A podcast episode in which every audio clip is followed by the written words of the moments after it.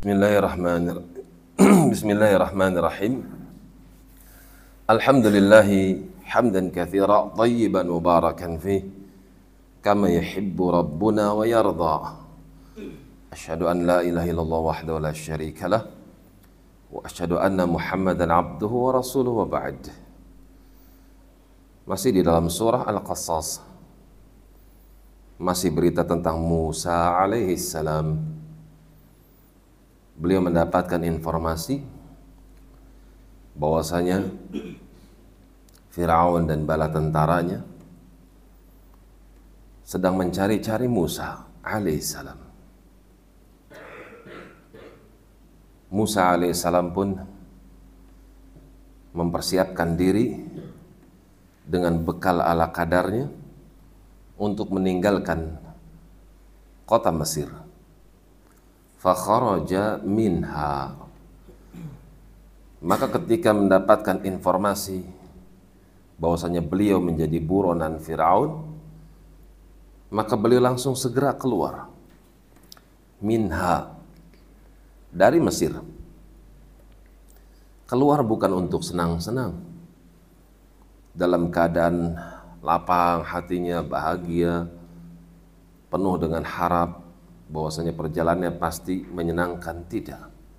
Khaifan, keluar dari Mesir dalam keadaan takut.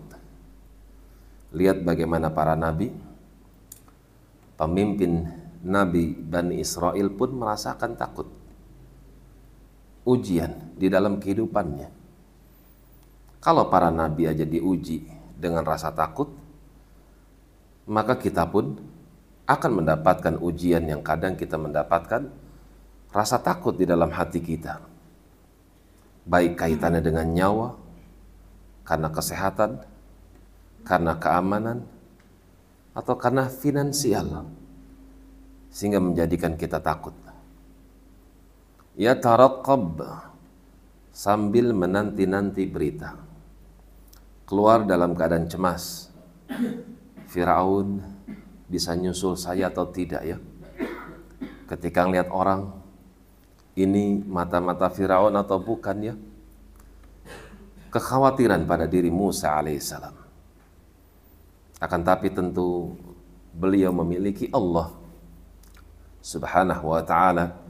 Demikian pula orang-orang yang beriman. Ketika mereka takut, ketika mereka cemas, ketika mereka diuji, mereka curhatnya hanya kepada Allah. Mereka minta bantuan kepada Allah.